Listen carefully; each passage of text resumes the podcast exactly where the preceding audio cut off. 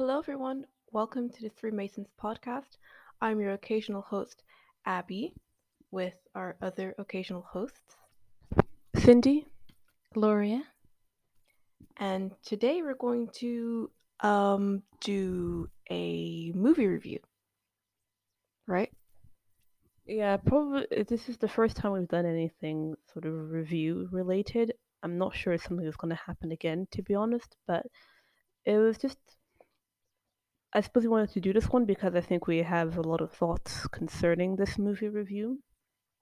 Um, we. How did how did this idea come about, Gloria? Um, well, it basically started just because, well, for two reasons. Well, because we're Christian, and two, because we kind of have a thing for ranting about bad movies. Well, well oh wait, hold on, hold on, wait, wait, already wait. wait, hold on, hold on, hold on, hold on. Let me explain myself before you jump on me. So, well, we we're talking. We're going to be reviewing the movie I Still Believe that was released in 2020, and it is a biopic about the Christian musician Jeremy Camp. Now, of course, Jeremy Camp is Christian, and we grew up listening to a lot of Christian rock, and he was a Christian rock musician. But I say bad movie because um, our first impression from the trailer was not very positive. Excuse me. So even if it was not a bad movie, which we'll get into, our um, our immediate reaction was that it was going to be of interesting quality. It is true that when the news came out, I think the news came out what in 2019. Um, there was not any sort of, of hope or necessarily interest actually in actually seeing the movie. We just saw it and was like, this is cringe, and we sort of let that be. But what changed our minds to actually come see it? Running out of ideas for a podcast episode will um, change your mind. This podcast episode was actually supposed to be released last week, but things were happening, and so things kind of got in the way. But um, I mean, listen, we didn't know what to do. We were bored. Quarantine be hitting different. Switzerland has been getting into lockdown after lockdown, basically. But they, they, they call it semi confinement. Because it's not full confinement. If we're not, it's not like we're locked in our in our houses permanently. We can still go shopping, and multiple people can go out at once. You know, we, I'm still seeing groups of people partying and stuff. So, um, way to keep the. You know what? I'm gonna speak positive things and say I'm loving that the COVID numbers are going down. So, yeah, that's kind of how we ma- managed to stumble our way into watching this film. Um, it's like two hours, so we had to divide it into two watchings. But now that it's finished, um, I think we can have our, our, our full thoughts. So, how do we start? I think we need to be careful to really walk through things. I think we get tempted to skip to the good bits, but let's start with how the beginning started. Okay, so the film opens up, and you know the sort of like scenic imagery and stuff as they're as they're showing, you know, the title, you know, cards and all that. Of, the sort of you know the director and stuff, and it's supposed to be like a. It's trying to evoke some sort of nostalgia, but I'm going to be honest, amplifying the orange in a movie doesn't really bring bring any nostalgia for me. Listen, the 90s did have a lot of orange, but it almost feels more like you just turned the saturation up on. You know that you know that filter, that saturation filter on Windows Live Movie Maker, that like, made like things like really like intense. Or like you remember when like all like those film editors on YouTube were so obsessed about the teal and orange sort of combo look on a film. Basically, any sort of film that tries to evoke a sort of like past era, specifically of the era it's meant to be set in, which is the year is 1999, they always have to put that yellow orange tint on everything.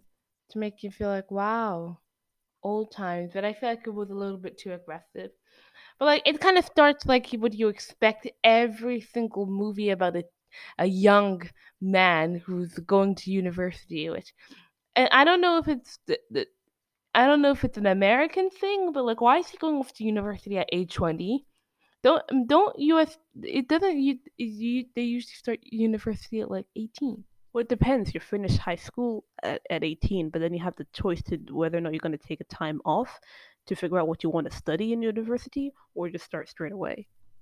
I guess. Like, you know, we start with the almost horrendously stereotypical packing scene. Like, hold on.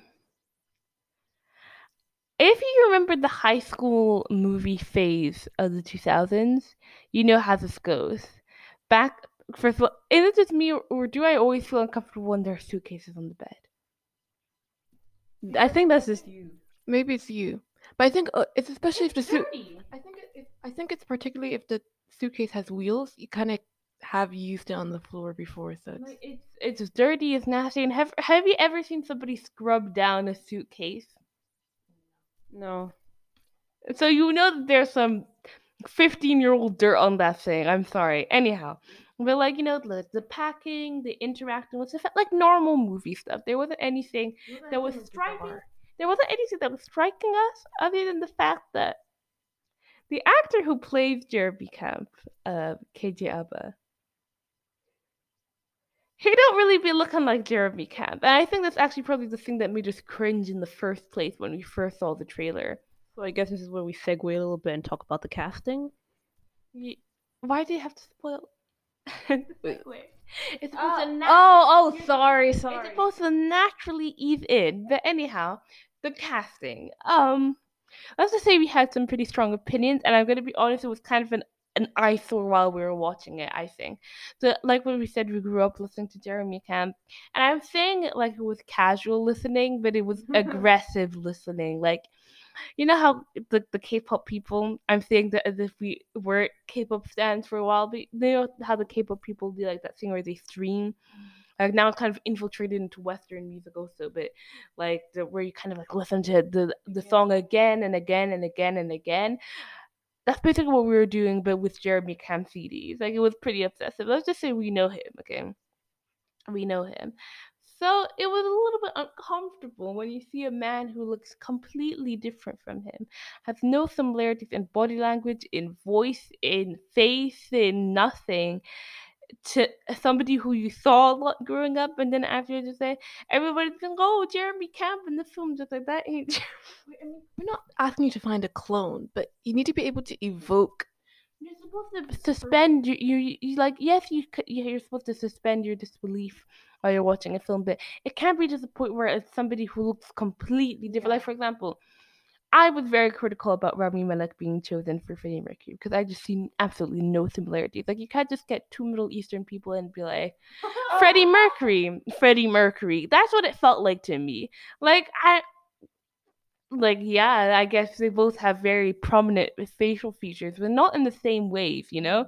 So it was like, uh, but you know, I could if I squinted enough because like they put the effort into you know getting like the the the different hair styles right for the different time period. You know, the long hair in the seventies and the short hair in the eighties and stuff. You know, like to the point that you could be like, hmm, I'll I'll try and convince myself that this is Freddie Mercury. Like, you- like it doesn't necessarily look completely like Freddie Mercury, but like you understand, oh, this is the Freddie Mercury that's happening on the screen right now. Whereas I, f- I felt like with um KJ Apa's Jeremy Camp, I, all the the entire time I wasn't thinking this is Jeremy Camp. I'm like this is KJ Appa, and I'm just seeing I'm him. playing Jeremy Camp right now. Uh, but like it, it, I didn't even I, like nothing of Jeremy Camp spoke in my mind. I was just seeing a guy act like just walking around doing stuff. Being called being called Jeremy Camp. like not even like any of the me- you know like something that a lot of the new biopic actors try to do like look at the way that they move like for example with with I'm critical of all biopics but there was the Judy Garland biopic that happened like I think last year sorry I have feelings against biopics but that's going to be moved on to later. But like she was you know trying to get you know the stance correctly the fact that you know she used her left arm. All these sort of of tiny details that it's not just that they look like the person, but that they feel like they're acting like the person, you know? Like, for example, if you were, i'm sure you've seen enough comedians impersonate Trump for the last four years that you know that his hand movements mm. are very particular, and so it's easier to recognize him. But if we imagine if he was moving his hands the way that, I don't know, Laurence Olivier moves his hands, it would be a little bit like, and that's that's not Donald Trump. There's something wrong there, the glitch in the simulation. So like it, it's important to evoke them in all sorts of ways. And I don't think KJ Apa, whether it was visually, vocally, spiritually, I'm joking. Uh, I'm joking, but like there was nothing that I felt like you were seeing him, you know? Yeah. And I mean, we'll we'll get to the other cast members later. I feel, but let's continue back to the story. So we're seeing Jeremy pack up to go. I can't remember where in America. Did anyone did anybody care to remember? It was definitely not in Kansas. I do not. I I am gonna be honest. I do I do not remember where it was, but the university was really fancy. Anyway, he's he's packing up and aggressive he's packing up and that there was the scene. There's like you know the you know the good guy scene to show the, everybody that he's a good guy where he's talking to his, his youngest brother telling him like the he- here's the phone you can call me and stuff like that. There always has to be a scene. The good boys Um, moved to California. Of course. the, the scene where there's the main character being good with kids.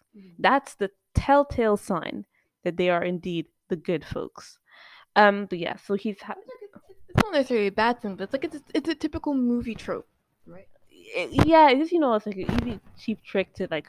Fo- Trying to feign sympathy for the for the person. They like kids. I'm, it appeals to our base instinct for looking for suitable partners. I know this is aggressive, but like it's a little bit. I think for me, it's just it's too noticeable. Like you know how everybody's like, do you know that Hitler liked dogs? Like it's that thing where like you can't rely on like the things that they, you know, like they're good. Oh, they're good with animals. Oh, they're good with with with. I I don't know. Like especially like the right in the beginning where uh, we know Jeremy Camp, of course, but imagine somebody who doesn't even know anything about him, and then you're already trying to cram in that he's good with kids. You must like this man thing.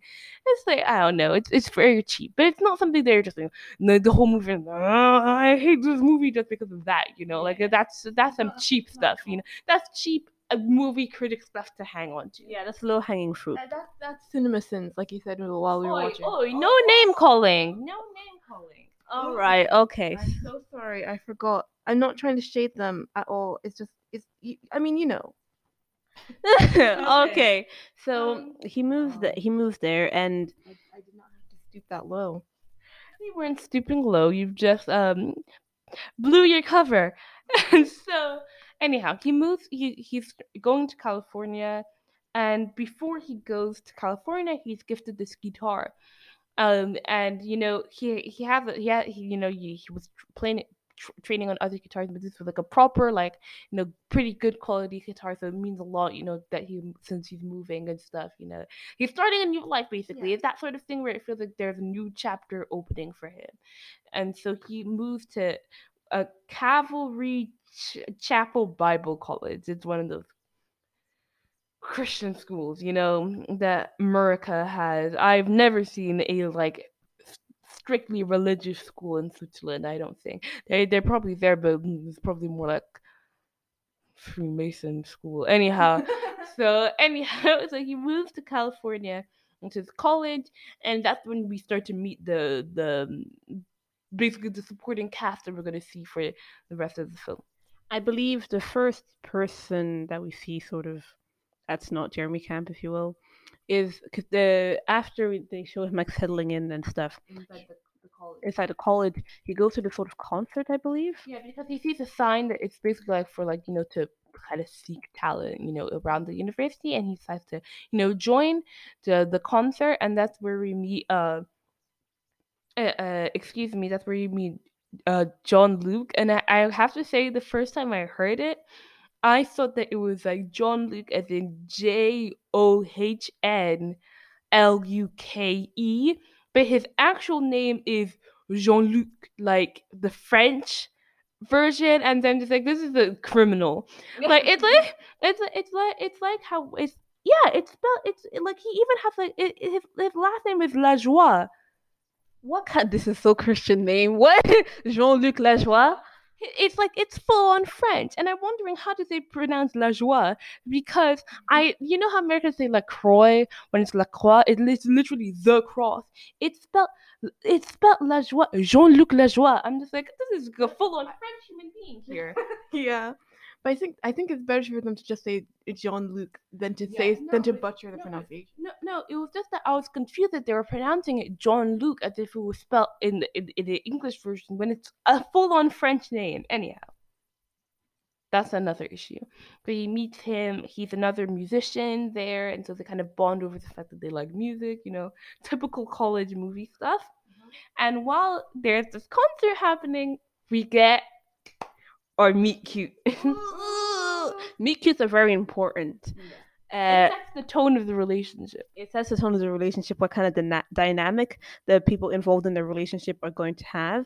And so that's why a meet cute can kind of make or break Yeah. how we're gonna sh- how hard we're gonna ship the the couple. how do we and i think I, i'm gonna be honest we of course naturally ship the, the couple because i mean we know jeremy camp but how do we how, how you keep saying we know Jeremy Kevin? It kind of makes it sound like we we know him we personally. do not know him personally but we know him as a celebrity okay i mean we don't know him personally yet i'm joking i'm not gonna try and infiltrate into his into his friendship circle anyhow but uh, how do we rate this this meet cute children Uh, I think it's like it's, it's moderate, I would say. I would say it's a little bit aggressively movie like because it is i'm pretty sure that's actually how they met but like the way that it's framed in the movie. So he- it, it's a performance and the the the he's like backstage i'm pretty sure and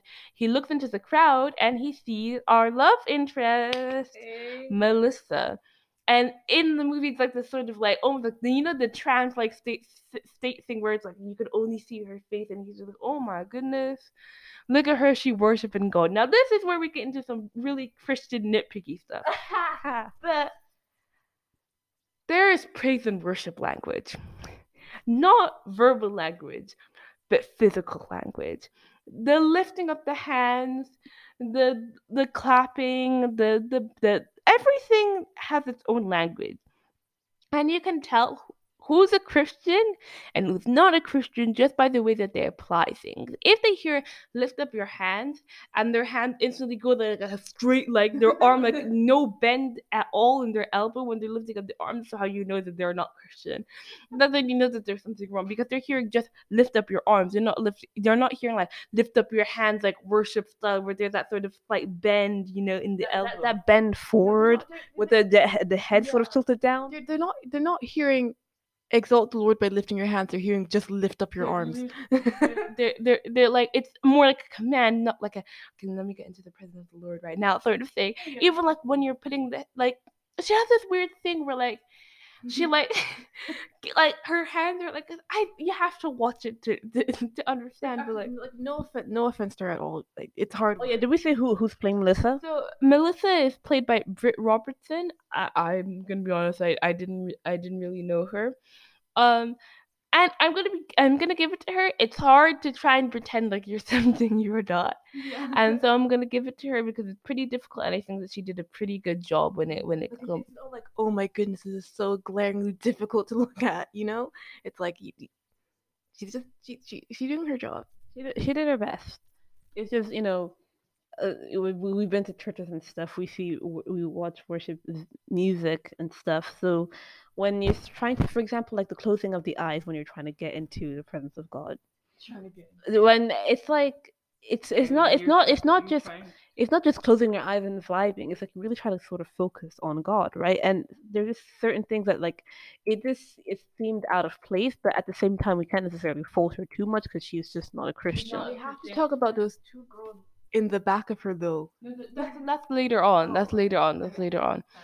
but like it's pretty it's it's it's pretty it's a pretty solid performance for that we're not to pick on it too much but that's basically the meet cute he sees her and then after the performance you know he goes up to her and we get probably my least favorite stereotype in any single romance film, and that's awkward guy don't know how to approach female. He he he. It's funny. I'm just like. It's uh oh I said no oh wait no I understand oh wait wait you're kind of cute I'm just like What is it trying to be realistic? not every single relationship meet cute is that awkward Mm-hmm. like and i mean i'm sure it's going to be awkward when you just like you know i was watching you and uh, can we go on a date. I mean that's basically that's basically what happens because it's just like "Uh, i was watching you and she's like watching me? Because like that's kind of creepy let's be honest. That's a, that's on like pretty close on creep behavior levels. But at the same time you know like it's a it's a little it's a, it's a it's a little nitpick you know?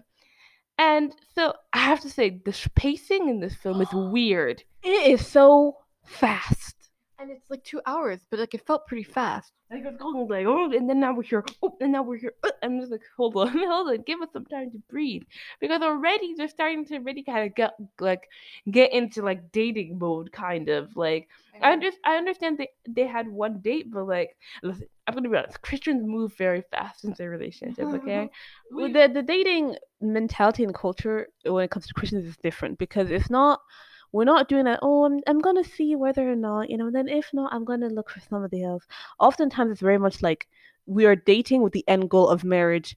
Period.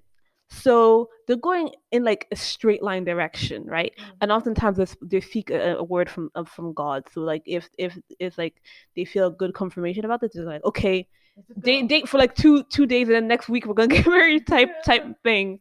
Yeah, I I think I think it's mostly like God said, okay, let's just see how the yeah, let's just okay, married. Yeah so i mean i understand that like in christian uh dating it's it's a different mindset so it is a little bit quicker. However the this, in- this movie made it seem like it was like three days. Yeah, they already they already start going on dates, and that kind of there's a little bit of an issue because John Luke is kind of he kind of been crushing on Melissa for a bit, and so we got our first conflict. We also, we also have to separate the the facts from the fiction right now. So apparently there was some kind of love triangle difficult situation, but it was not the real life John Luke. No. Yeah, because John John Luke, um, if if he was from this Canadian Christian band called the the, the Kry, it's not. But we need to we need to we need to make sure that we it's there's some yeah.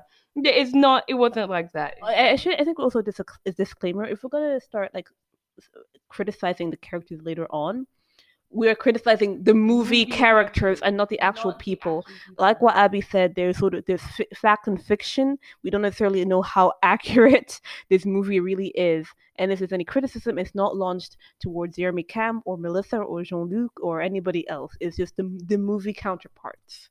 We're gonna make that distinction very clear. Mm. But like so you know they're since they're basically dating. They're already dating at this point. They've kind of decided that they're that, that they're dating. But she doesn't really want to tell john luke because she doesn't want to break his heart. Now this is where you get into our first main criticism of the film and it's why is she more scared of breaking the heart of john luke than the person that she's actually interested in like she'll be like, "Yeah, I'm not gonna date you, somebody who I really like, because what if I hurt the feelings of a guy who I'm probably not going to meet in ten years?" Like, Oh yeah, and this is like a, a, the first sort of like struggle that's happening, Yeah, whereas Conflict. where you know there's sort of this thing where like they they're dating and they and they kind of they want to uh, or at least Jeremy wants to you know be more uh, uh, official. and open about their relationship but Melissa's like no we have to keep it. I was like we're already thinking of a future scene. But Melissa's like keep it on the down low because of Jean-Luc. Like I know that he is interested in me and I don't want to break his heart even though homegirl like just doesn't like him that way and you probably shouldn't be doing that like giving somebody false hope. You mm-hmm. should especially when you found somebody that you're actually in love with. I think that's a strange decision. I, I don't know what actually happened in real life but in the movie i was like that that I think especially for Christians in this time. yeah Uh, and this is not the first. This is not going to be the last time that some things in our good Christian hearts we were like, that that tr- that didn't sit right in my "Where's spirit That didn't sit, sit right in my spirit. And so there's like this sort of ongoing conflict because then his family kind of comes over for a bit, and like you know, they kind of just like so this your girlfriend, and he like what? What's girlfriend? The thing is, right, like like what mom tends to say, like the parents tend to know if you're kind of feeling for someone or not. So they're just like, oh, so this is your girlfriend, right? Blink, I mean, blink. it kind of reminds me of when one time we were in a, hol- a holiday in Portugal, and the la- and the la- No, they're not gonna find us. Happy. Well, moi, j'espère, but we don't know. the, the the and the land and the landlord he had his landlord partner his co-landlord um who was like helping him and let's just say they were obviously close right they were trying to pass it off like they were just business partners but when you were when they thought you were uh, thinking too much about it you could just glance over at them and they were not how business partners usually interact with, right? So like I forgot what had happened. I think was it uh, while they were cleaning up before we were able to get into the actual um place that we were staying at, and I think it was mom that said something. Yes, mom basically was like kind of assuming that the two of them would go but I think because he was about to go on vacation, I think. I think uh, mom was kind of like, "Oh, so you guys are go- are, are going together?" Basically saying that, "Oh, so you guys are dating." And they were like, uh, uh no. no you can tell that you can tell that stress because they were trying to pretend like oh no no we're like we're like business partners and the thing but we've been knew that they were dating okay Also, like mom and dad at this point had been married for what twenty something years. They know they know couple language. yeah they had been married for at least 25 years at that time so like mom mom knew that there was something going on They know couple behavior. I mean, I instantly thought that they were couples though. Like not because of men and, and, and women, because you can tell when men and women are just friends. But like the way that they were interacting with each other, they were too comfortable with each other. But like you know that sort of thing where it's, like, it's not that you know necessarily that you're that that touchy, but you feel like they don't like there's like that there's that comfort there that that comfortability and that also the exchange of being that I can describe properly. Exchange of being. Exchange of being. But like it just felt like they were they were close, okay? They were most definitely dating, okay? I, I'm sure they're probably even engaged by that point, the way that they were acting with each other. It um, looked like I thought they were. I thought they were already looked- married. It, looked- it looked like it looked like he was ready to put. I think because mom was kind of, ki- kind of like implying that he was like, there was going to be some sort of engagement or something. Because honestly, they were they were too close. The way that mom though called them out like that with that question. because I, because I I think that they wanted to keep it like for the professionalism of like the the like the, the business they wanted to keep it like a sort of a business partners doing stuff and not oh look married cou-" like I feel like people who sell villas like to do that like they like to do like oh look uh, uh, um um old Maltese couple a husband and wife we've been holding this house since the 200 BC you know it's to give that homely energy. it's, it's to give it like I can trust these people. You know, it's like a calm, like in the village sort of thing. But like when it's in the main city, you want to give that professional. I'm not gonna scam you out of money because you know there's a scam left and right. I mean, before we had gone into the apartment the second time, we were in one of the worst apartments that we had ever been in. in It wasn't life. even an apartment. It was a ho- hotel, hostile, hostile environment. but like you know, like it's you want to keep up with that professionalism, and I think that's. I think like you. That was kind of what Melissa was trying to do in a way. She was trying to keep it like, oh no, we're just like, oh no, I'm not date. I mean, I love both of you guys. I'm just like, you can't do that though when it comes to love. It's very weird. It's very weird. Like I don't think there can be any like it was almost as if she was waiting for a compromise to happen. I'm just like, huh? What compromise are you waiting for? Anyhow, that was I'm gonna be honest, that was that was kind of weird. Yeah, but let's move on with the plot because we, I mean we can't stay here. So they're trying to keep on this charade despite the fact that they have gone on dates. I mean, they have like the the typical, you know, date moment where like, you know, they they they you can tell that there's that chemistry already, you know, they're sharing their deep thoughts sort of sort of sort of thing. And then that's where we start to get our motif, which is stars. Why is every single romance film motif stars? It's something that has fascinated humanity for No, fault in our stars, sort of. Oh, stars. Oh, oh, universe. And they're like, yes, the universe is important. But if I see another romance film where we talk about stars, I'm not sure how I'm gonna feel. And this doesn't end here, but we're not going to get into that so quickly. stars, like she's basically like she has like a, a fascination with know, uh, giving like the, the I, I hate to I hate to be this person, but giving that that normie astronomy quote unquote knowledge that impresses people like Andromeda. Do you know that Andromeda is the closest galaxy to the Earth? And that's there. And I was waiting for her to start talking about Betelgeuse. Like it was like it was getting to the point where the, like we're getting that that normie astronomy facts just being thrown at us. Like she has this fascination with stars and how stars work in the universe. Keep that in mind. No, keep, keep note. Keep a mental note. So this is a motif you'll see it so after a while, Jeremy is kind of starting to move on with his music thing.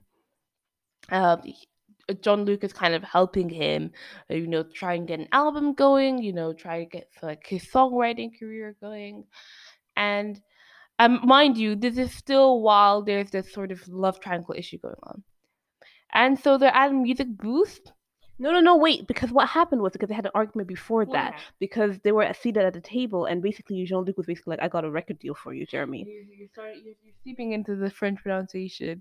You're saying Jean Luc. Because I know how to say it right. Anyway, uh, and for wait, what was the argument about though? For some reason, there was some sort of issue. I think the issue the issue kind of had to do with the, the music and also the um the was dynamic. there a, a talk about some kind of special song or, or I, I don't think it was about I don't think it was about the song, but there's some sort of there's a, some sort of argumentation that happened that kind of causes a bit, a bit of a of, of a rift, basic basically between Melissa and um Jeremy. So, uh, yeah, that that kind of um the yeah. I just kind of it, it- the, the the argument I'm pretty sure had to do with John Luke and Jeremy's career that I think that she would, I think also from the previous knowledge of the whole trying to hide the relationship thing they kind of had a rift and they kind of you know like kind of were almost kind of contemplating stopping dating basically.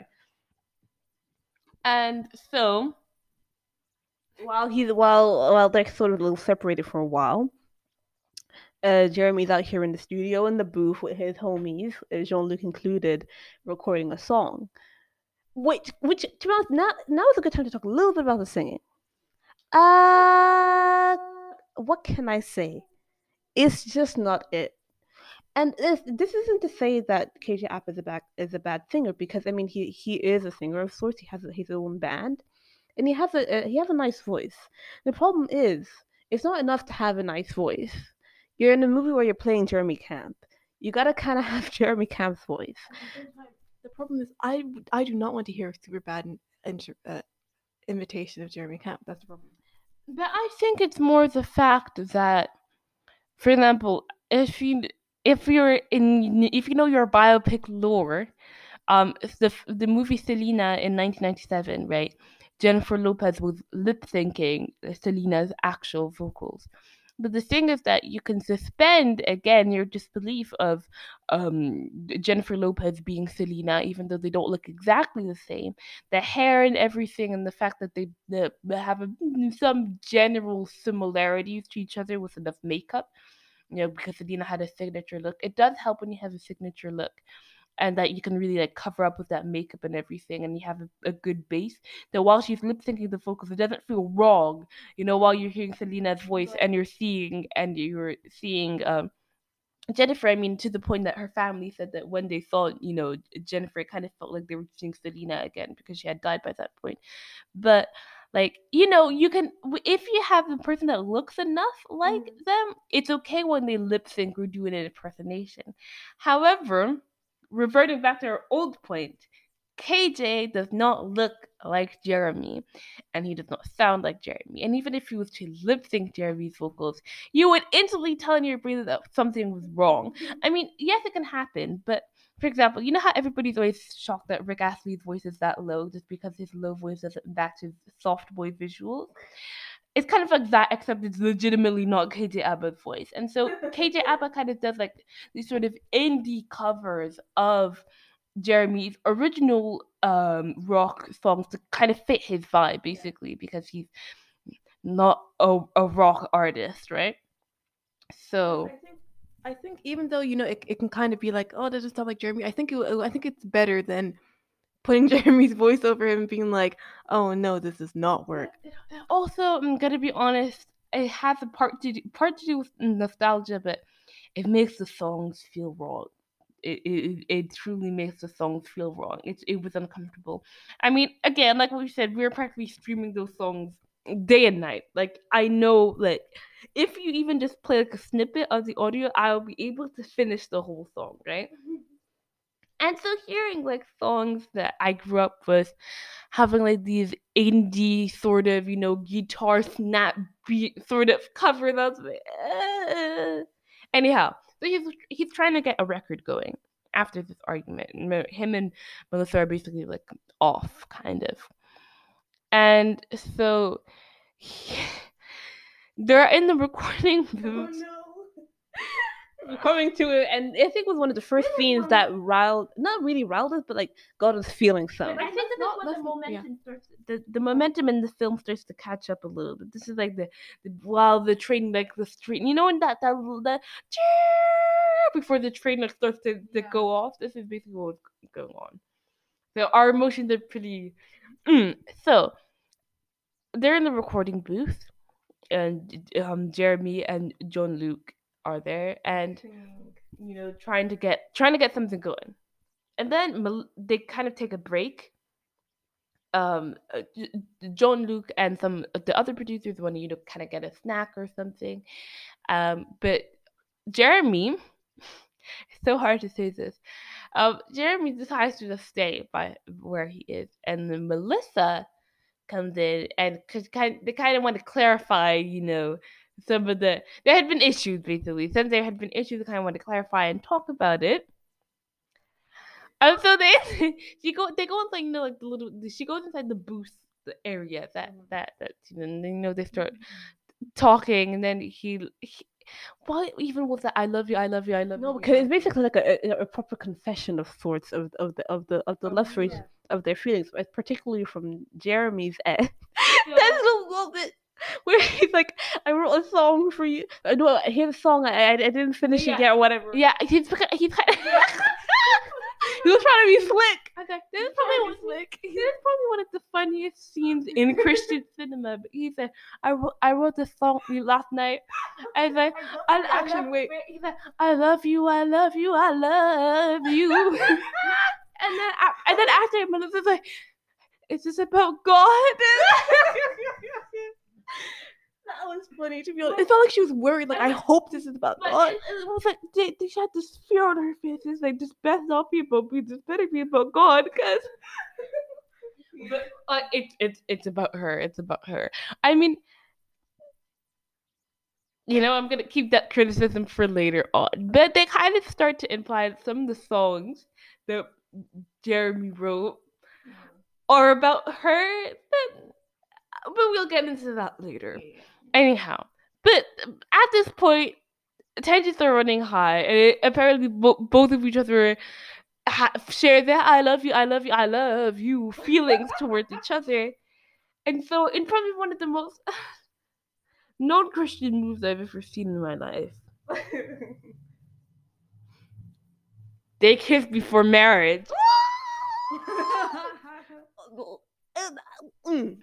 Listen, it didn't fit- the right way that we sort of like and paused the, know. the, the video, that we paused the movie and just to look at each other like, is that legal? like in in the Christian culture, it's more like in Christian culture. Is that okay? Like, I mean, listen, people. It depends on how you want to like take the courting process. Some Chris, Christians do it differently, depending on like you know what type of Christian they are. Some some Christians are are fine with kissing before marriage. Some of them are just like okay. It's okay, like it's not ideal, but like it's fine. And then there are some of them where it's like never do it. It's just like having sex, you know, sort of ones but like but like it was just it just more it felt because it, it didn't feel like I felt like the the real differences Christians is is it a planned kiss or not? Like is it like a hey darling? Okay, that is acceptable. If it's tensions are running high, we mm. must kiss, kiss. Christians are like, Ugh, It felt it felt more like a typical. sinful. It felt it felt more like a typical mo- romance movie thing rather than a like a a good Christian kiss film type beat. I don't know. I think it just caught us off guard, but that's not what's important, kiddos. Because they're here in this in this recording booth having a little kiss Remember, uh, moment. It's a glass door, sort of. You know why this is the, the at the glass to see what the uh, Yeah. artist. They turn, they break from the kiss and turn to the to the to the window thick. And who's there? Jean Luc. Jean Luc is there, and he watched. He And saw. he sees somebody who he likes, Melissa, kissing Jeremy, while she was trying to pass it off like her and Jeremy were not a thing. Mm-hmm. And so, of course, he kind of like, and then he leave the room, and they're like, "Oh no, oh no." Oh, oh, oh, I'm just like, I'm gonna be honest. I I had a hard time being like, "Oh Elizabeth, you guys brought this upon yourself. You were trying to." that we didn't necessarily have that much compassion on the situation, but it's because this could have been avoided. like they were trying so low, trying to pretend as if they weren't a thing as if one of these days you're gonna have to get married right this, this is christian dating culture here the in christian dating culture the goal is to get married not to be like oh i love this person but you know it's not gonna last you know you're gonna be no no no no no no you're not gonna share a kiss in in christianity relationship dating just to leave them. So i don't even know what they were thinking in this movie trying to believe that they could hold it on for so long anyhow.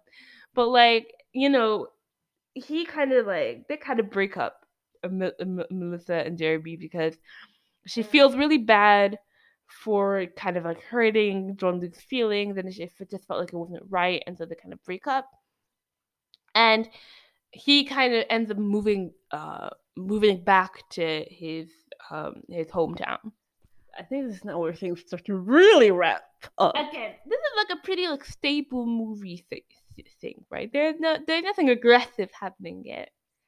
So he goes back home. He's kind of he's kind of a little bit down, you know, because you know the relationship didn't really work out the way he he he wanted it to. And then he gets a phone call. And the thing is, though, can I just say the the passage of time was so weird in that movie to me. Mm. Like it, it felt like it was like oh, like su- summer, summer, summer. Then when he goes back home, it's winter. Yeah, there's a lot of snow. So I mean, I'm assuming that it, you probably return around like around Christmas, like winter, holiday sort of time. The passage of time, because it feels like it happened over like across like a few weeks, and then it's there winter time. Like, oh, okay. Like, don't you start college at like September? I don't know. I think I think they definitely use the snow to kind of feel like there's a passage of time, but for some reason it always kind of felt like it just like it almost like it all, happened. All the things are kind of happening in the same week and on the same day almost. It was very. It was, the passage of time was very weird. But he received a call from John Luke saying Melissa ain't feeling well. Melissa's sick and it's pretty bad, and he needs to go back. This is where the movie picks up the pace. It picks up the pace. And remember, it was pretty fast beforehand, but now it's like we're getting into it now. From now on, from now on, we'll be speed running basically through the events of Jeremy and Melissa's life. So do not, don't, don't hold your breath. Okay, we're gonna have a, it's a lot. So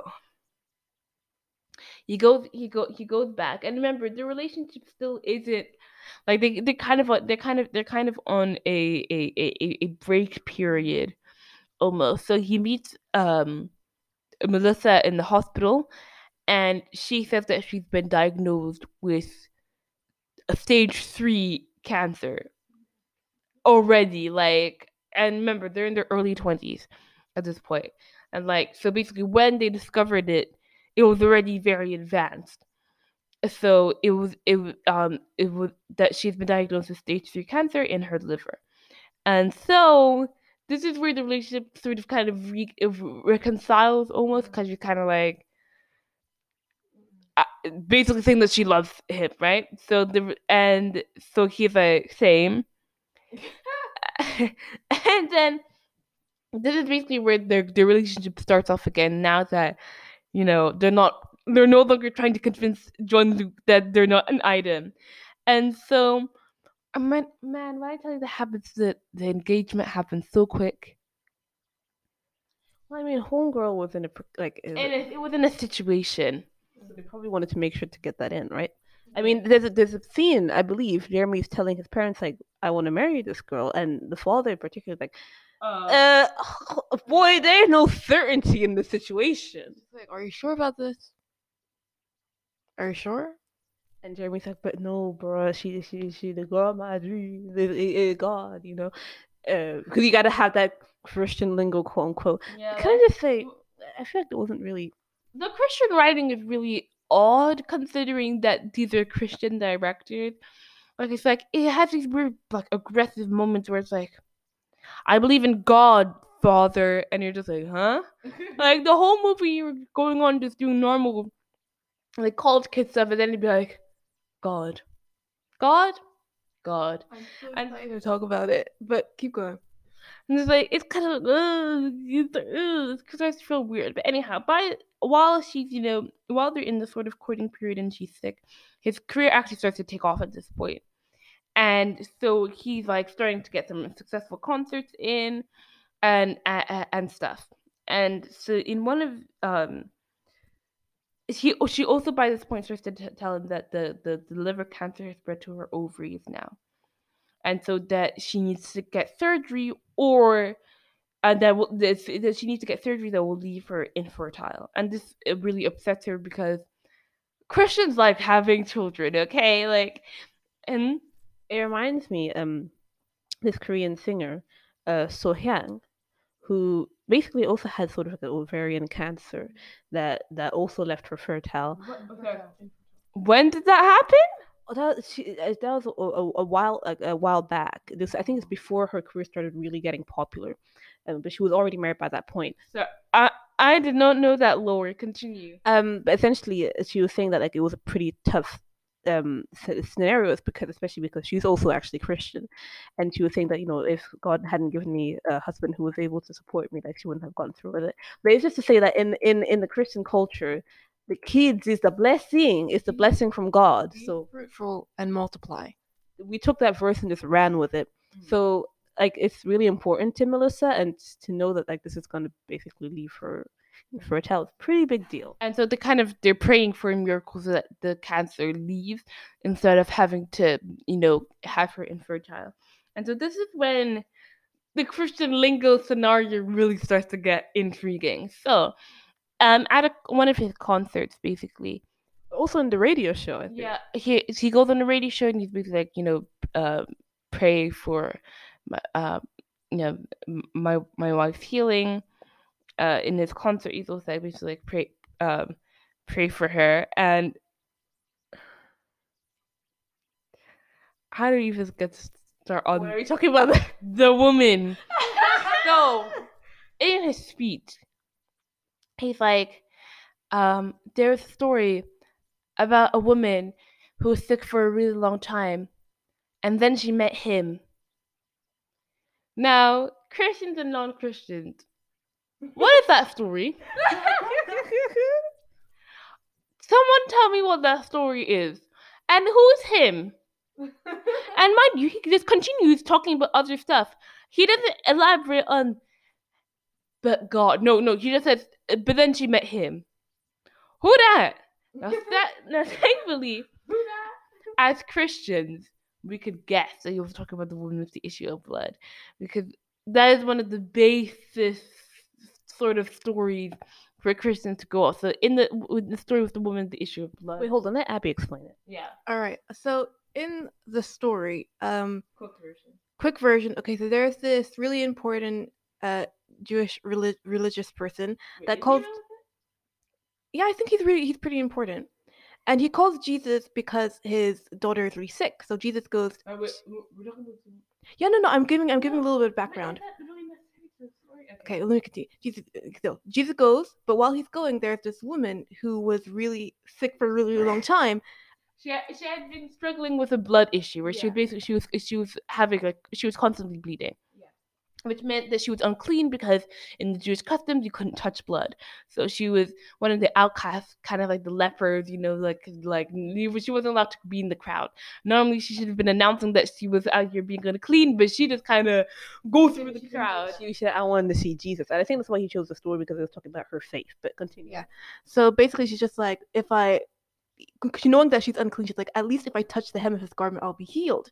So she does that, and she she's healed basically because she believed that she would get healed. That's, that's the story. That's and mind you, the if I touch him, him is Jesus, right? So what he was saying that she met him, she was saying that he was trying to say that you know he the, the whole hem situation, but it was very weird for it to be simplified. It's almost as if you it's almost as if you had a challenge to make the story with the woman the issue of the blood the most bare bone that you could. like really only the essentials. Woman, sick, him. Like that's what it felt felt like. He, he just simplified it to the bare minimum. It, it, it's a weird theme where like the kind of like they want to be a Christian film, but like they're not going like God's not dead all out, where it's just like atheists are just like yeah. cancer. Cancer's way until later because like the atheists are like, evil, and then the Christians like this is how we overcome and worshiping and stuff.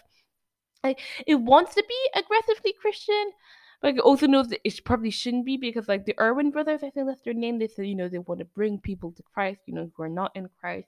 And Oftentimes to achieve that, you know, people try and make sure that you know it's not too upfront, but it's pretty upfront. Anyhow, a miracle happens and the cancer leaves her ovaries, which means that she doesn't have to get um, surgery anymore. The cinematography in this scene was was was pretty weird. Anyhow, yeah, it would. I think.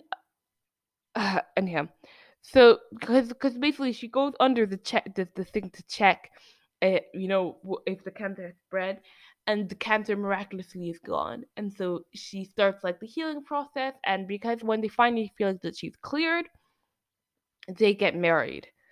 Finally, I'm gonna be honest, as a good Christian girl, like the relationship seems so committed to the point that I was like, wait, did they get married yet? No, they did not get they did not get married yet. So they get married, it's fun, it's beautiful, and it's very Listen, you just know in movie language just that's not good. When time. when there's like good things happening and there's still like a good a fifty good minutes left, that means bad stuff is going to happen. Like we were literally looking at each other like, oh no, so this can't last. Not to mention like, Kyle knows the story right because it's a pretty important part in Jeremy's career. So we're kind of looking at each other like, mm, something's something's about to happen and lo and behold, they're on their they're on their their their honeymoon, Terrible. and oh, like you know they they it, she's like she wakes up and like she's just like she's not feeling good, like she's in a lot of pain. And at first she's kind of like, oh, you know, like I'm just kind of, you know, like mm, stomach cramps. But then when she wakes up, like it's like really bad, and she just knows that you know something, something, something wrong is happening. And so they bring her to the hospital, and the cancer came back and so in and so he's like you know basically what do we do? Do we need to get the surgery this time? And the doctor for some reason is so aggressively like no nothing. There's nothing we can do about them like, listen doctors most people would say that they've had at least a, a, bad experience with at least one doctor. But like usually they try to ease you into and be like listen with this with the situation that we have right now, it's unlikely that we can find any other solution. Not and radiation, no. There's nothing we can do about this. I'm just like, whoa, whoa, whoa. At least give them like a, a sliver of hope. This is where our Oh no, but we missed a scene. What? We missed a scene. Well, the first time she got sick. And he brings her to the church where he puts all the stars and everything. Because we're going back to the star motif. We forgot that. Yes, yes, yes, yes, yes, yes, yes, yes we bring we bring back the we bring back the the star motif because he kind of brings her to the chapel and he like decorates it completely with stars. The first time that she's that she's sick. And then we're going to start to get hints of some interesting theology concerning the star motif, but we're going to come back to that later when it starts to get really bad. Mm. Anyway, so this is where the faith sort of motif starts to starts to starts to weave in because there is a song, one of Jeremy's most famous songs. It's not the title of the film, but honestly, I'm surprised that it wasn't. The Walk by Faith. So, um, even when they cannot see, um, well, because this broken road Prepares your will for me. we, the whole family, all that bit, we all know. yeah, that that song is, is like the second family theme song. yeah. So like, you know what? I I would recommend that if you wanna if you wanna know more, that you should go listen uh, to Jeremy Camp's Walk by Faith. Anyhow, so Album.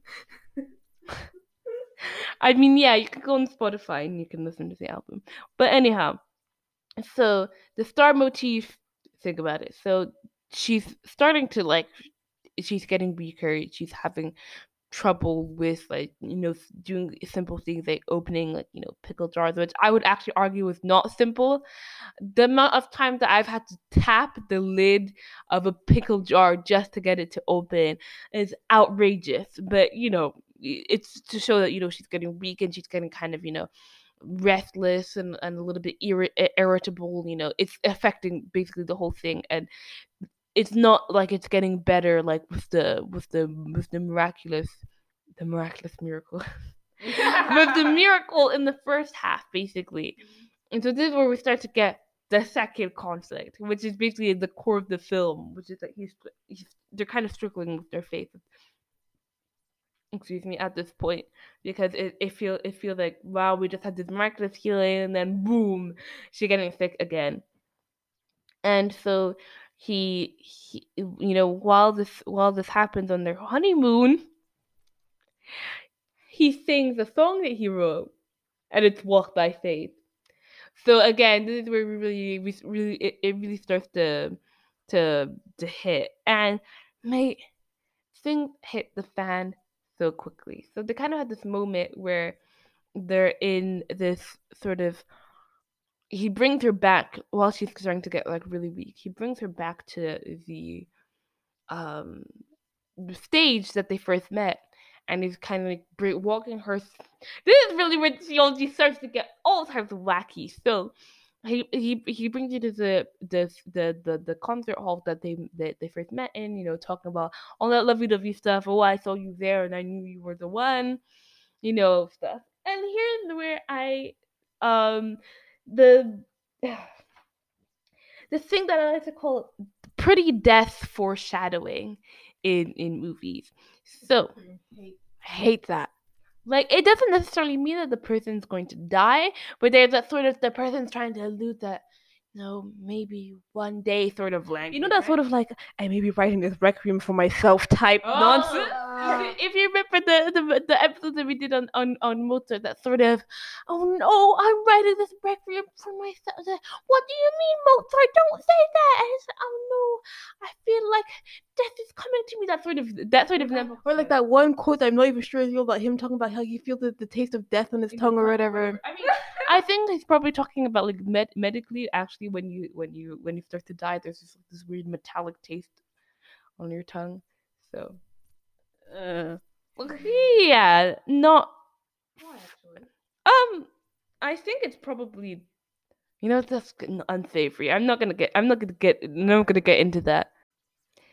Um, yeah, but like, so while this is happening, she starts kind of talking about how she feels like, um, basically that perhaps it's um time for for her to leave, basically, and um, you go you go back to the star motif, and she's like, you know, which is the the the the, the stars that that die the the fastest, and everybody knows what they're about to say.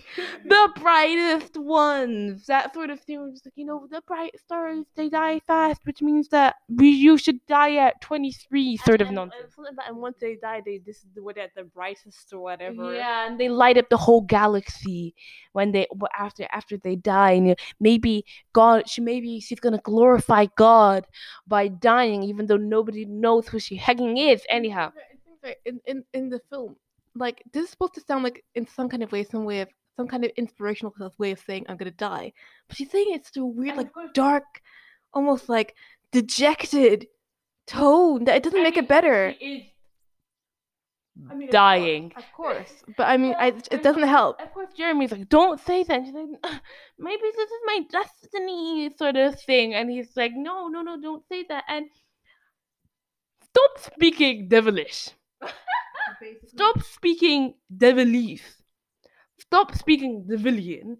Stop speaking devilish language upon yourself. Okay, this is where I'm sorry. We're gonna have to get a little bit theo- it's, it's theo- theological. Theological. But stop trying to speak curses upon yourself, right? Stop trying to be like, while you're almost on your on your deathbed, why are you speaking? Maybe this is right for me. While your whole your whole family, your significant other, are trying to fight for you to be alive, and you're just like, maybe this is right for me. And they're like, no, it's not. And I feel like almost as if she came to this conclusion, almost in a way to kind of deal with the fact that she felt like she was close to death, rather than God revealed to her, hey, I want you to die at 23. Like, All the times, God, right? I want you to, to, to live a long and prosperous life in this land, and you're all just coming up with, maybe I gotta die at 19. It's like, no. unless unless you're gonna die for the sins of the world, don't do it. And I feel like the reason why we're gonna get theological up in this place is because that's not God's character. It's like those people that do that sort of like he, eh, maybe God want needed them in heaven. Like, why did God need anybody in heaven? like that cliche to say, "Wh- wh- wh- wh- when when you're in a garden, which flower do you pick? The prettiest one. I'm like, You um, don't need to pick no flowers. He got enough in He- heaven. we're not his garden though. He got a garden in heaven, and it, I'm pretty sure they're not filled with human souls. And That and- does sound really creepy though. And also that he just needed another angel in heaven. We are not angels; we're a distinct being. You can read in the Bible, literally, him and the angel like, "Hey, let's create man in our own image," which means that we are distinct, distinct beings from angels. And the angels marveled at the creation. And it's like so but why is it like you're patting yourself in the back? No, it's because God be like, this is a new thing. no, yeah, this is a different thing. This isn't some something Yeah, like us. So like we're not gonna come back and become angels. Like no, we're we're our own separate entity. and So all the work stupid. and all the work that God puts into putting you on this earth just to take you out at six. I, I know, especially when it's like infants. Like perhaps as a teenager, go there, come back now. Even though even though I'm gonna press a big X to doubt. If But- the only thing you did was go to high school, I don't believe it. But at the same time, a lot of people who were in high school, like they did pretty in, in, important things, like for like their community while they're in high school. So I'm sorry, but a four-year-old or a two-year-old who barely knew how to speak English, and then after God was like, nah, nah, nah, nah, he need to come back. I'm just like, he's an infant, so what does God? I tell a God who you are not even small enough to cover his. You aren't even big enough to cover his pinky finger. The world The whole, the whole and the whole entire Earth's population of 7.8 billion can fit on one square inch of his fingernail. and he needs your infant son? I'm saying, no, he does not. He does not need your infant son in heaven right now. And it's very toxic to make Christians believe that they need to have this sort of death to glorify God. Like a- again, God can use he can he can he can turn all things for good, right? But that doesn't mean that he needs you to die to create good things. That doesn't mean that he wanted that to happen. Yeah, like we may not understand why these kind of things happen. I mean, like we know that the devil's involved, but like you know, if God's so powerful, why did this happen? We do not know. However, let's not pretend that this is God's will for us. It's kind of like people like, well, if God is real, then why is this world so horrible? Did he not read the, the, the whole fall situation? It's not what he wanted. Uh, But like the main point here is that God don't need your infant, and it's unsafe to tout that sort of things in a theological movie because for some reason Christians have I don't know if they have peanut brain or something. They see something in movie, and for them it means that it's straight from the Bible. I mean, the way that people were out here, um, like basically eating up God's Not Dead when it was popular. You know, the God's Not Dead. Let's just say it was it was a little wild, and I don't know if it's a peanut brain or whatever issue that's going on in the Christian community right now, but I, don't take that. Don't take that from the film. Don't think that you need to die, or that while your family member is dying, to say, "This is what God wants." Then, then it doesn't even help because you're not speaking faith anymore. You're Yeah. just you- you're accelerating the death. And I think, to be honest, it plays in a part of appealing to this Christian sense of martyrdom, Mm-hmm. like this want almost Like need to be. like we need to die for Christ. And it's like, no, no, no. We're talking about dying to the, like the self, like our selfish desires and needs dying, not your physical body. Again, he doesn't need you to die for some sort of angel recruitment team in heaven. Okay. Like, why can't you live for Christ? Isn't that enough? Like, if you die for Christ, okay, but like, you don't have I to. think what usually happens is that this is when tough situations like sickness happen. And they feel like perhaps because they're worried that they cannot live for God anymore, and so perhaps they live on with in in their death. I mean, if God can do that for you, like you know, but like it's not necessary. But to be honest, now we can go back in a little bit more. We could because we lean into the theolog- theological side, but now we can lean more into the star motif again. Uh, from and because you said something, and Gloria, you you basically titled it. What was it? Hold on. What's happening? What is The way that she was explaining that you she was explaining about this mindset What? about about nihilism, but like make it science. Yeah, this this the the sort of the sort of bright bright stars die young thing, and sign and and and, and sci- not scientific nihilism is not the correct way to say it, but as in what I what I mean by this is basically using science in the same way that people use Christianity, and then that sort of like trying to make um death beautiful science edition. So like being like you know i'm gonna die and then i'm gonna feed the earth and then after like you know it's gonna grow. And listen if you die a natural happy death that's great you're going to be able to contribute and that's if you're not putting a thousand tons of formaldehyde into your body but i'm not gonna talk about how you're gonna bury your body but like you can go and be fed into the earth and whatever and help your local oak tree or something but you dying by like 10 gunshot wounds while you're 18 for example No. No.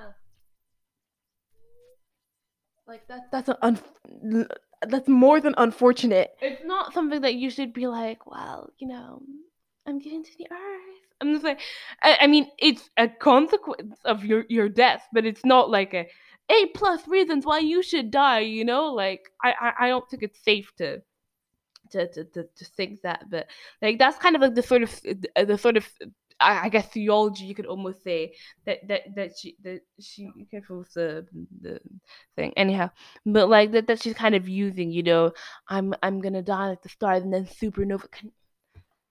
sorry i'm really gonna i'm really i don't want to sound elitist but like You're gonna sound elitist now. The supernovas, the Andromeda, the, the- oh look, this is Sagittarius. I'm just like, stop using astronomy to justify this this this, stupid nihilism.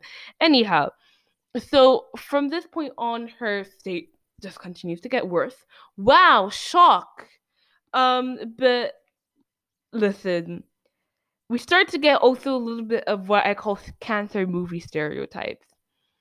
The hair falling out, which is a common symptom, but also the excessively graphic blood throwing up scene.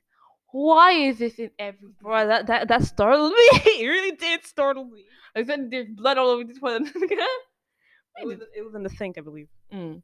So- It's, it's to make you see that this is really bad. Like, we could kind of tell earlier. Not gonna lie. Like it's just like thankfully I was not seeing it because I have feelings towards any sort of throwing up Yeah. after after something that happened in our childhood. Mm. This sounds like honestly when I look when I look back on our Have you seen my when I look child? back on some of the things that we've gone through with childhood, I'm just like, why does some 18th century children stuff happening? There was Like, some- there was some 18th century children sickness happening around the house that was spreading around even to our parents, Loki, after a while. Because I mean, you were they were trying to take care of us all the time, and it was just jumping and jumping. It was a mess, anyhow. Bro, I tell you when when somebody said a curse our way and it was just bad. Mm. I mean, we after that, honestly, my feelings towards throwing, I'm very, if I, I don't like to hear or see anything about it. So thankfully, my eyes were f- off focus because I was too busy ranting about stop using Andromeda, stop talking about this is silly. I really love your argumentative voice. But like n- the sort of hair falling out, aggressive, graphic vomiting scene, um, the rolled out in wheelchair scene, like everything, everything, uh, everything, every single stereotype. I feel like I've never seen a cancer movie not use those stereotypes. Anyhow, um, while she she has to go back into the hospital at this point because she she she's just getting too weak, and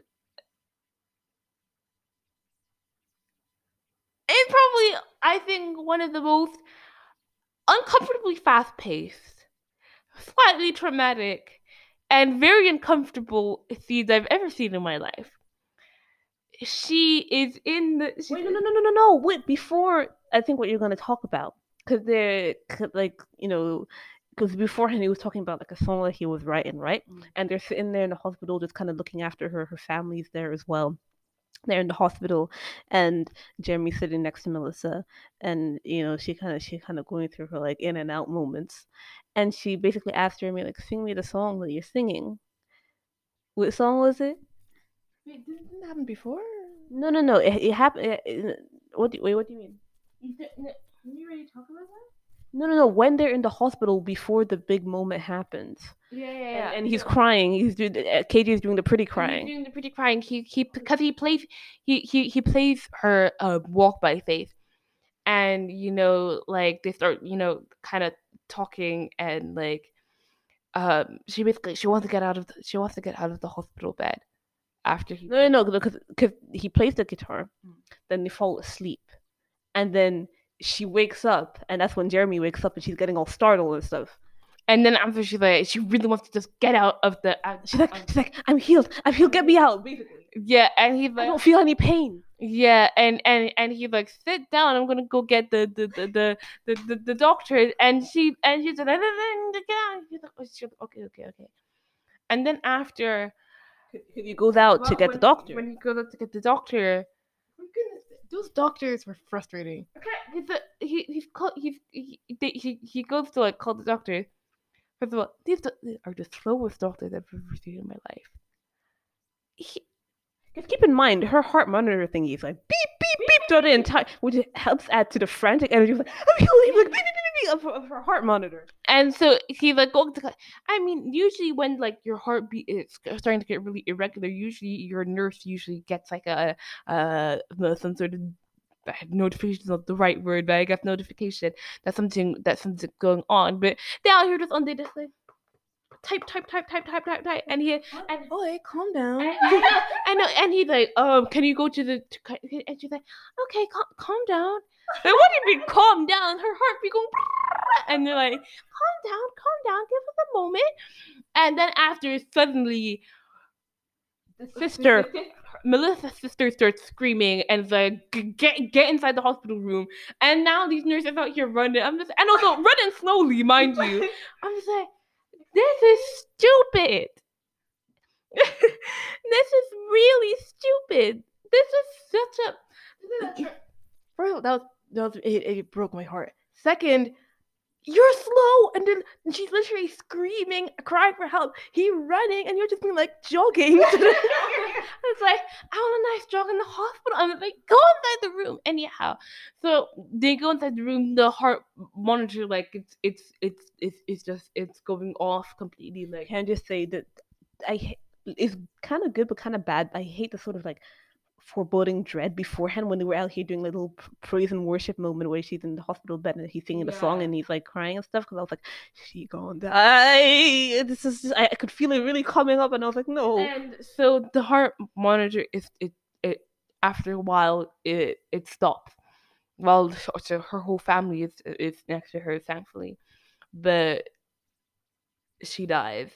I mean, we knew again because we knew the testimony, but in film, it's it was. I'm going to be honest. I didn't really enjoy it. It was quite stressful. I mean, I didn't really enjoy it. Okay, death scenes are no, never supposed to be enjoyable, but like then there there's also like death scenes that you that you feel kind of invested in.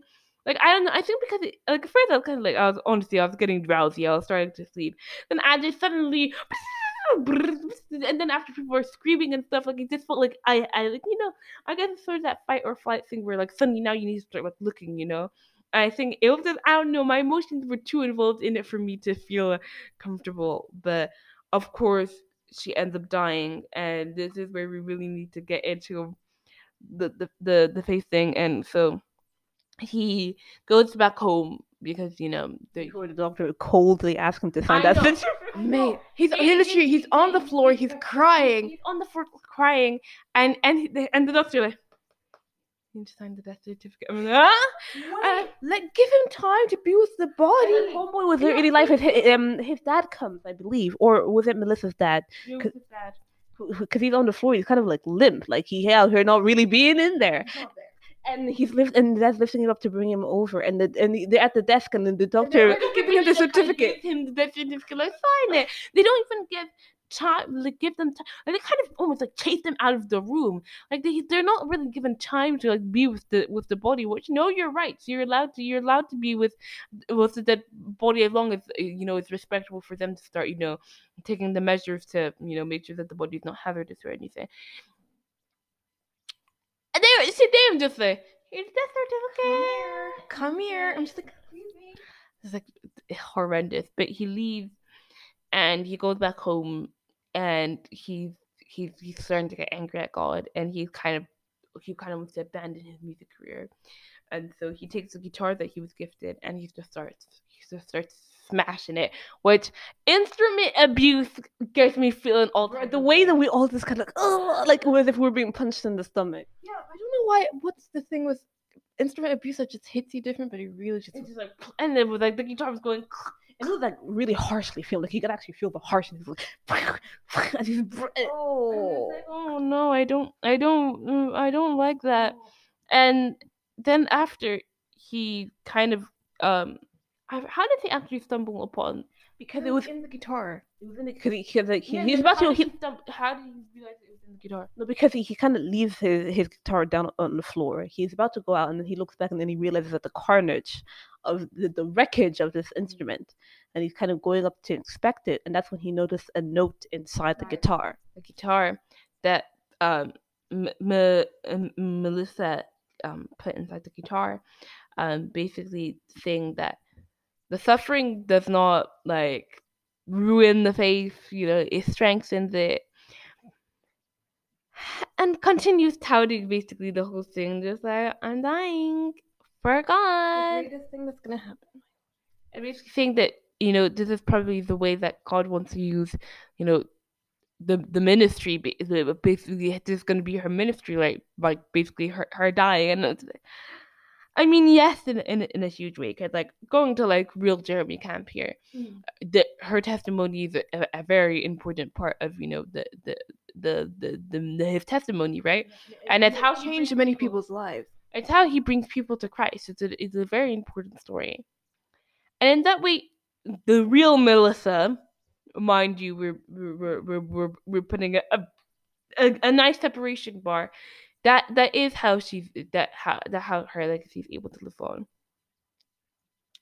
However, I again it's a slippery slope, as annoying politicians on television like to say, because I think it's it's it, you have to be cautious when you talk about you know suffering is gaining. I'm just like God can make your suffering gain, but you shouldn't aim for it. You know, you shouldn't be like the moment that you get sick there, just say maybe this is God's will for me. And like no no no no no. At least try and fight first Yeah. before if you if you're if it, if your heart monitor really going bit bit bit then okay you can like you know you can give them the fight but like you know fight till the fight to the end don't like think that you have to die in order to like, like this is a ministry like you know if if jeremy lost his faith for example that n- the, she would have just died and people would have just moved on with their lives. But after that it kind of it, it inspired it inspires him and encourages him to continue writing his music and continuing to pursue um his career and so he he he goes he he after like about two years his career is taking off. He's he's he, he's singing i still believe which is the song that he wrote after melissa um um died? And you know he's talking about he's performing um and he after a while you know he kind of talks a bit about how you know the the suffering that happened but how you know his faith got got restored. And then in this mo in this performance they keep on they keep on b- film, filming this woman this random woman with red hair and abby and abby and um cindy were kind of just like who is that but i knew I knew movie logic. If there is somebody who has a significant other who died, then there's a random woman who the camera is focusing on a little bit too much. That means that she is someone important. So after the he ends his performance, he goes down and and the woman comes up and he's basically and it's basically like you know she also lost somebody and you know she was also angry at god and and the song and his mess and the message and his testimony was about melissa really changed her life. And you know um he- you know you had that sort of moment where you know He's sort of like you know, some not necessarily imparting, but he's sort of like they're they're bonding over that sort of fact, and you know, we find out of course by the whole "Huh, my name is this sort of thing no, no, because like he's he's she's walking away after she says thank you for your message or whatever, and then uh, he turns around while she's walking away and he's like, "What's your name?" and cause she has a like cause on her back Oh. on her on her jacket she has stars on it the motif anyhow so he's like what's your name and she says adrienne which is his jeremy's wife I was- I was like, uh, when that happened, I was like, oh, like, oh, like, oh gosh. I know Adrienne kind of right now her hair is kind of dyed that it looks a little bit red. Like she was going like with a full on like Anna from Frozen red hair, which is uh, again the casting is is often in in all sorts of ways and directions. But anyhow, it ends in one of the most comforting moments ever. We actually finally get to see the real Jeremy Camp and it it was comforting, but also the it was the way that you kind of slapped my my ankle. She she she out here she out here still trying to you know she it's mostly fine. Don't worry. I'm so sorry, but like it was just so jarring how different their faces are. The way they move, the way they talk, their voices. I, I'm talking about their talking voices, not their singing voices. I don't even think they're from the same part of America. Like it was, it was very weird. It was very weird, but you know, it's nice to see Jeremy, and of course, you know, at the end, he- he's with his his wife and his family. You know, talking about the testimony, everything. It's nice to see them and and everything that it did, but the theology in this film, I would not put my name on on on on on, on this film if I'm being honest. If I if after everything that that I went through. And then the film ends um, on a happy note, you know, seeing him and, and his and his children. But it also ends to bring it back to the casting.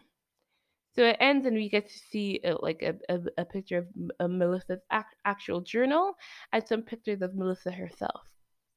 Melissa was such a beautiful woman, but also uh, Britt looks nothing like her. They don't even have the same color of hair. They didn't even make Britt dye her hair brown. I, I even. Ugh, it's like they didn't even try, honestly. It's like they didn't even think. Like they were just like, we're just gonna throw this out. Like it was a little bit uh, it was a little bit offensive if I'm gonna if I'm gonna be honest. Like they didn't even try. Adrienne incorrect mate. When you see John Luke, it, they are not the same human. it was versus John Luke. It was it was it was uh, the casting was weird, and also the. Hmm? I really actually want to know, like, what what was the thought process behind the casting, though? Because it, it must have had some kind of reason why they chose these people. I don't know, credentials, fame, but like even the costuming. It's it's placed in 1999, but the clothing is much more like two like 2000s and later on than like it is 2010s almost like a lot of like the so you know the boho chic that kind of was going on in the 2010s and it, it was not at all the sort of style well, that was 1999 to 2001 behavior it was like there there there's specific clothing that and when you look at the pictures of Melissa, she also is wearing the clothing of the time. I did not see a single outfit in Melissa's wardrobe being in in that film. Like it's they literally just make Jeremy wear a t-shirt that's kind of nondescript era mm-hmm. so that you don't think about it too hard, but like they did not put any effort into that. You kind of just put orange in in in in edit in post orange and then expect it to look vintage. But yeah. But by far the biggest offense is that they never name dropped in the movie. I they had so many opportunities they, to, had, they had so many opportunities to be like, but I still believe. Every single time we were waiting, he's gonna say I still believe, and they never did it. That is for me the biggest offense. It's like these you had to have a iconic moment where he said I still believe. We noticed this is movie. This is movie like law. You did not do it. anyway, um, overall, though, to be honest, in general, I will say we have a little bit of a bias in the sense that, in general, we're kind of low against biopics. I think we just find them uncomfortable, a little bit trivializing, strange to watch. It's hard to see somebody pretending to be a human being and like compressing their whole life and person into one hour. They're kind of like, mm, maybe you don't need to do that. You know, I'd prefer to watch a documentary. And overall, while it wasn't like a terrible movie, and I feel like maybe our tone perhaps may may lead you to think that it was a horrible movie, but like I mean, the cinematography was like fine. Uh, you know, the writing was okay. Yeah. I mean, the script that is. Yeah, the script. Like, I mean, it was it wasn't stellar. It was like it was like okay, it's a passable script. Like it, it's a it's an okay movie. It's a fine movie. It's just there are many aspects of it that kind of got us riled up, but particularly in the theology vein.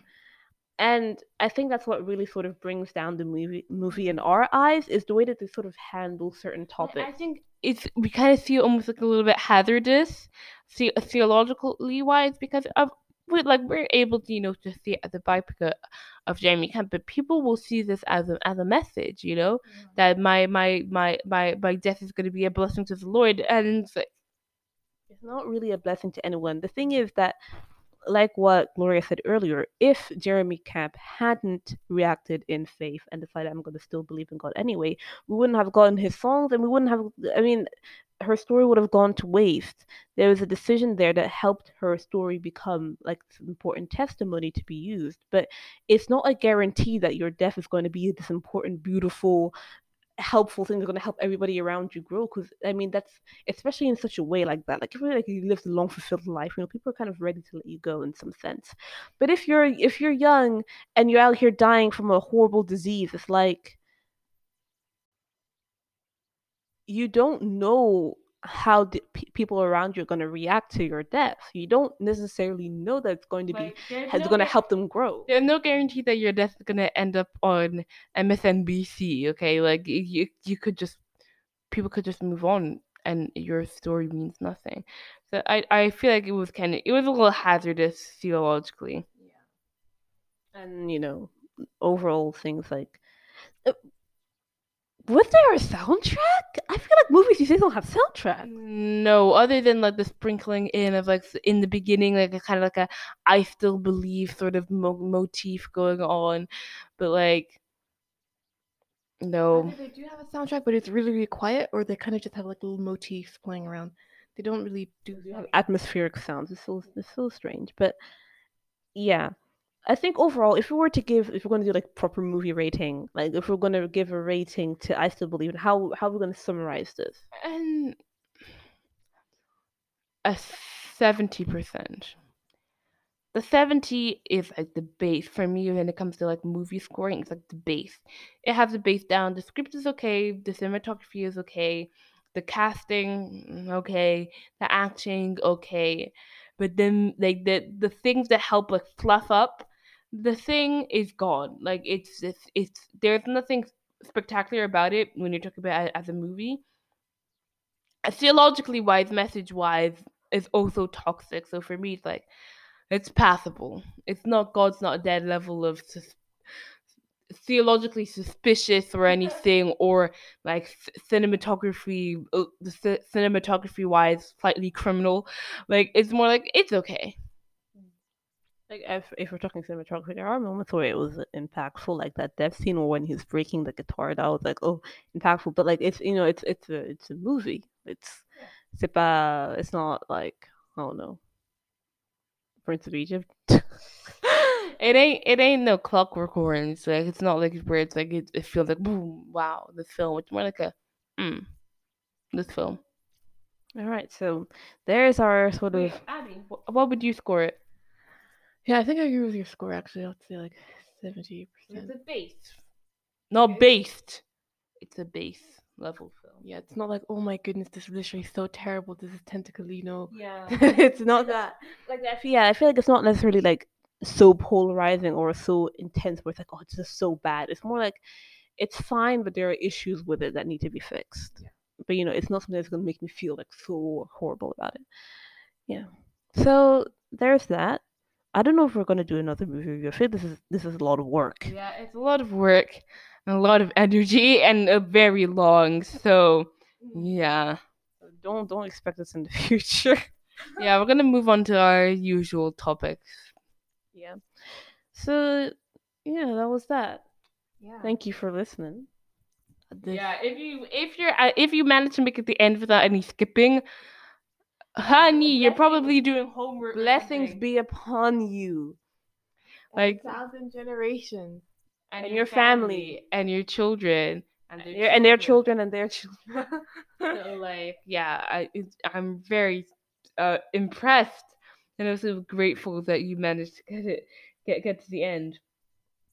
Or maybe it's just our, our sister. Maybe it's just Yvonne running for like a hundred hours. Yes, yeah, she, she's out here being like, I don't know, a good 70% of our viewership. Anyhow, Um. Yeah. Well. I think yeah, I think our thoughts. I think our thoughts have been summarized. So. Yeah. So well. This was the Three Masons podcast. I'm your occasional host, Abby.